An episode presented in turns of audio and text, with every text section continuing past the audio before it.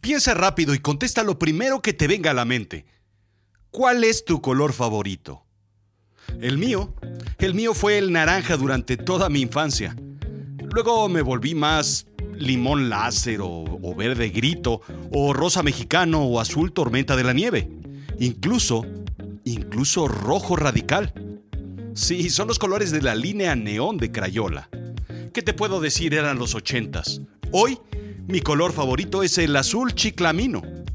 La psicología de los colores, tu color preferido. Yo soy Rodrigo Job y yo te cuento. Y sí, esto es azul chiclamino, el color de la realidad.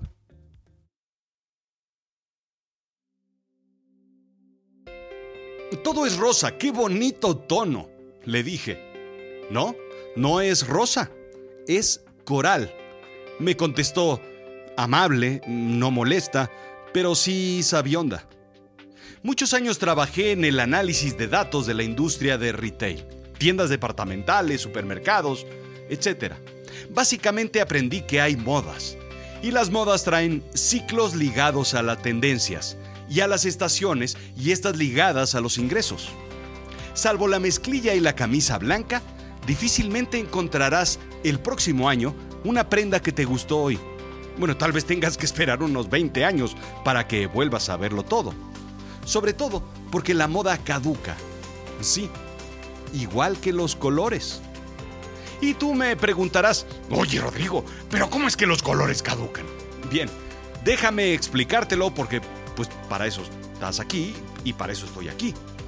De hecho, el color de esta temporada, 2019, no es nada más el coral, es el coral vivo. Si te gusta o no, a las tiendas y a la moda, a Calvin Klein y a Ralph Lauren les importa poco. A Chanel, a Hermès, incluso a Sara les importa menos, porque de todas maneras lo vas a usar. ¿Cómo lo saben? Porque si no te gusta, estás out. Te guste o no el color coral, hay que usarlo este año. Déjame te lo describo. Es como un rojo pálido, como deslavado por el sol, una especie de rosa mexicano fucsia, pero más apagado. Es un naranja, pero rosado, pero más, más acá y un poquito menos allá, no, no tanto, pero bueno, qué sé yo, es como un mandril, pero por atrás. Es como un bebé sin talco. Es, es, es pues es color coral. Alguna vez trabajé sobre un proyecto de muebles de oficina. La muestra del escritorio en blanco es la que más me gusta, dije certero en la junta. Todos los arquitectos y diseñadores se rieron discretamente de mí tapándose la boca. ¿Ese que estás viendo? me contestó uno así como medio tímido. Es gis, no blanco. ¿What? ¿Cómo que gis? Pues ¿de qué color son los gises si no son blancos? Le dije a una de las diseñadoras. Pues al parecer los gises no son blancos. Me vengo enterando varios años después. Un gis es una tiza o un yeso, es con lo que se escribía anteriormente en los pizarrones verdes. Lo que tú llamas blanco es en realidad blanco gis. Pero es que hay una serie de blancos que son muy distintos entre sí. Déjame tratar de describírtelos. Porque, porque hay un blanco, por ejemplo, un blanco fantasma. Y esto es real, por eso no hay risas grabadas. Ese blanco, pues, pues es el blanco de los seres vaporosos que se te aparecen en la noche. Que no es blanco, pero pues sí es blanco. Y si no me crees, pregúntale a Guillermo del Toro. El blanco Alicia, que junto con el blanco lavanda son el blanco del color del pelo de tu abuelita, imagínate. Así como entre azul y moradito claro. ¿Me sigues? El blanco humo es el blanco de la sal de la fonda del restaurantillo al que vas que tiene así como cochambre grisáceo en el salero. El blanco beige o el blanco lazo viejo es el blanco de los dientes de un fumador. Pero de un fumador joven, ¿eh? Porque luego ya se convierten en ocres claros. El blanco marfil es el color de las teclas del piano o del antrete o cantina al que frecuenta el tío Pelayo. Más o menos eh, algunas de las que ya están peladas y que se muestra así como la madera debajo. El blanco lino es muy parecido al blanco ese de la carpetita tejida que está sobre el televisor de cinescopio en la casa de la tía Maruca. El blanco concha marina es el color de la axila de la camisa de tu profe de mate.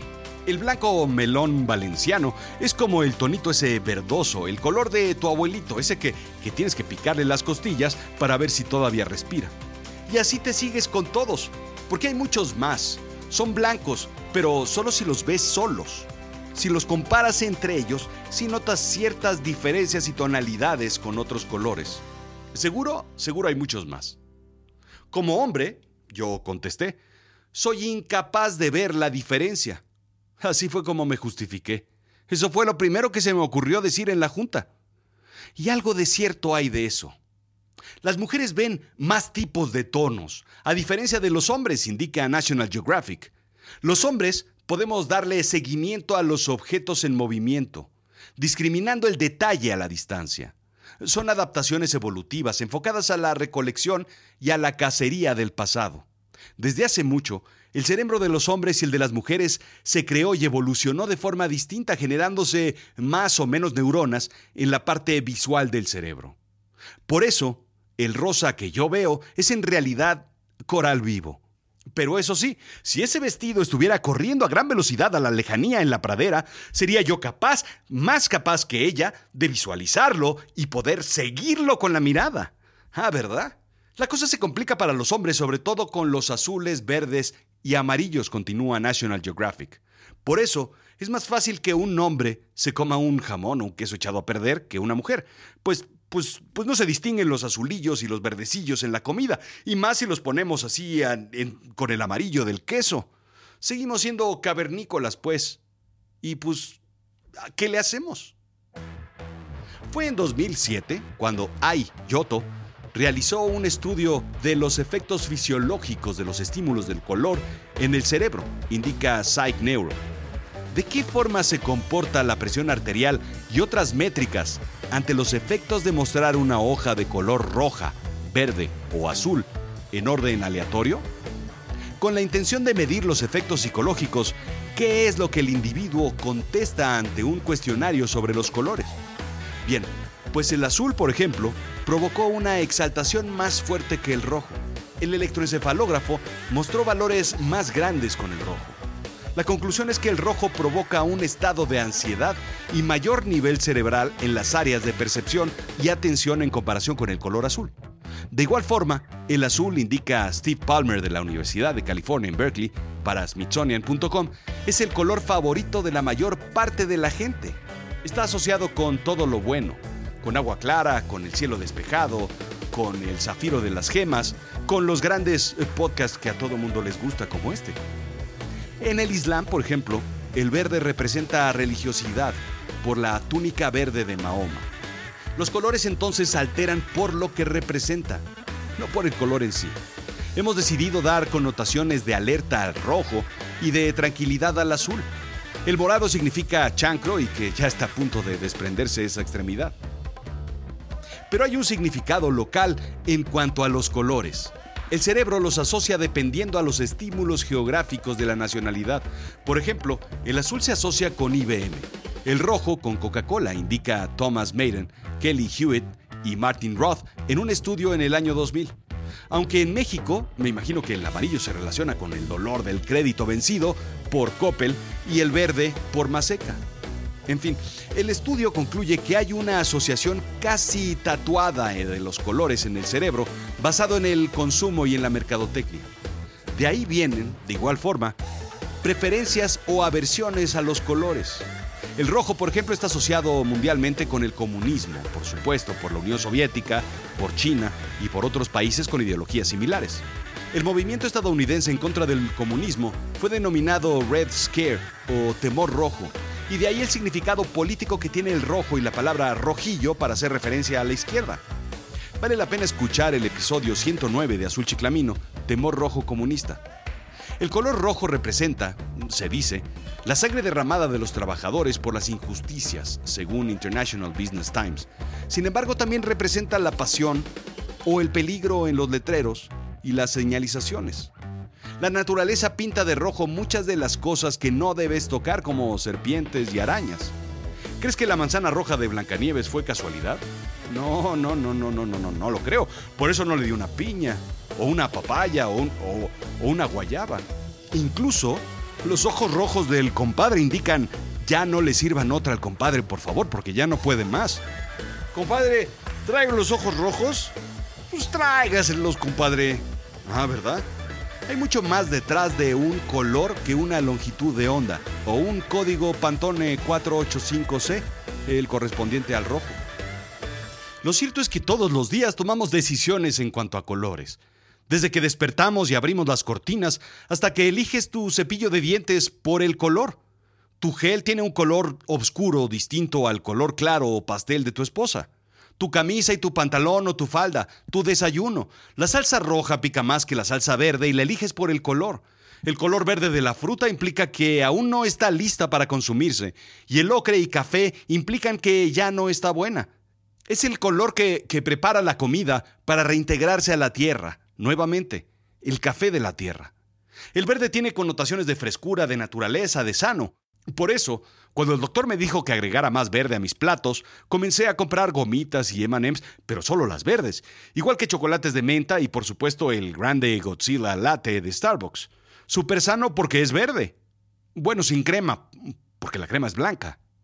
Un día gris implica complicación. Un día soleado, lleno de colores, indica felicidad. Muchas de las preferencias, continúa Smithsonian.com, en realidad son preferencias aprendidas, no incorporadas al ADN, pero sí desarrolladas desde muy temprana edad. Los humanos asocian los colores con cosas buenas y cosas malas en base a su experiencia. Por ejemplo, el café verdoso es asociado específicamente con el científicamente denominado guacala de pollo o calabaza o, lo que es lo mismo, la caca. Por ello, difícilmente alguien tiene el café como un color favorito. ¿Te has fijado? Un estudio del 2011 demostró que estudiantes de Berkeley tuvieron un aprecio por el azul y oro, los colores de su alma mater, y un desprecio por el rojo y el blanco, los colores de su ultrarrival Stanford. En Stanford sucedió lo contrario. Al final las preferencias se ajustan con el tiempo. En la escuela daltoniana de Tlaxcaltongo no tuvieron preferencia por ningún color en específico. Charles Spence, profesor de psicología experimental de la Universidad de Oxford, hizo varios experimentos. Uno de ellos arrojó resultados fantásticos. Bueno, en realidad no fueron fantásticos, simplemente me gusta decir la palabra fantásticos. Los participantes reportaron que las palomitas servidas en un bowl rojo tenían cierto toque de dulzura. El rojo es asociado con el sabor dulce. La preferencia a los colores no tiene una correlación con la genética, indica Spence. La visión básica del color es la misma para todas las personas, y aunque hay cierta teoría del color que hace referencia al morado como asociado con la creatividad, no existen muchos análisis que lo respalden. Como buen científico, no lo niega. Chance sí o chance no, o tal vez todo lo contrario. Pero ¿para qué se mete en problemas de tirar toda una industria del color? Simplemente porque, pues puede que sí o puede que no, pero, pero pues como que, pues como que no está muy claro. Simplemente no lo es. Así es que no cabe duda que cuando hablamos de colores, todo es aprendido. Por ejemplo, que el tono azul significa, pues, pues así como, como algo inteligente y emocionante, pero a la vez divertido y sarcástico. Bien, pues es momento de revelarlo. Es momento de revelarles cuál es el azul chiclamino. Es un azul entre azul rey y azul brillante. Sí, con un poco de persia y cobalto. Tornasolado, pero sin llegar a ser perleado. Con azul royal y toques de azul cielo con índigo. Pero en la parte de atrás.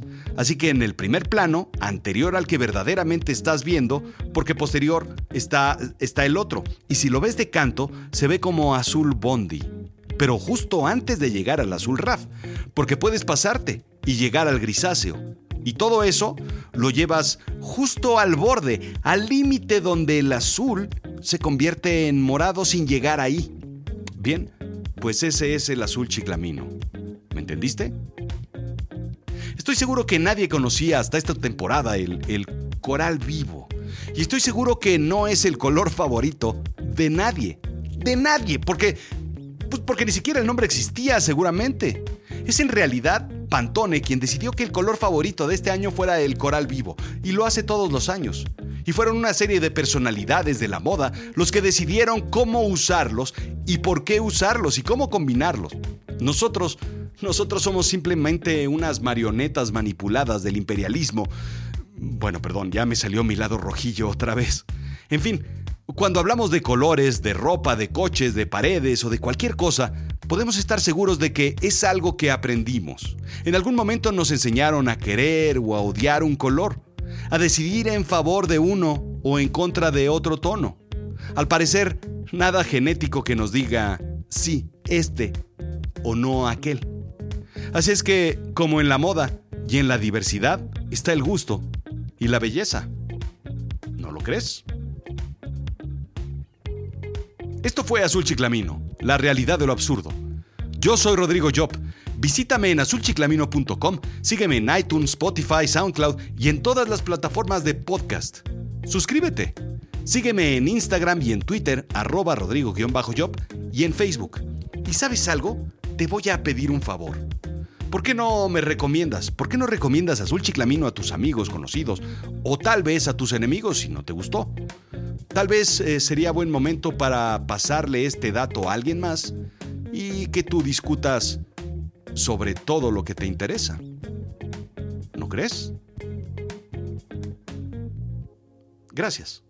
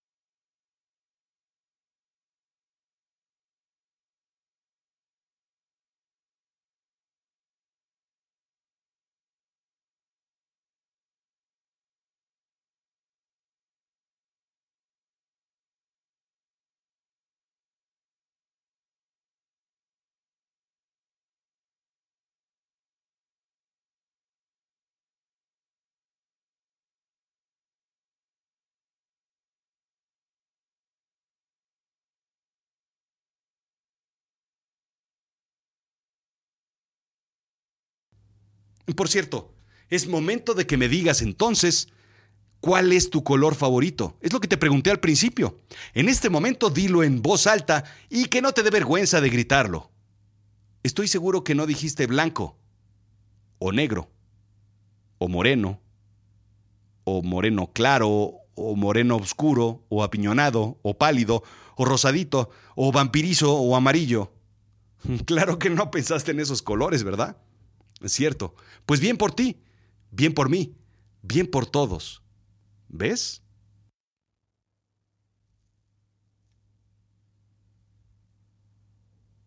Fíjate, tenía un amigo que sabíamos perfectamente bien cuándo se enojaba con su esposa.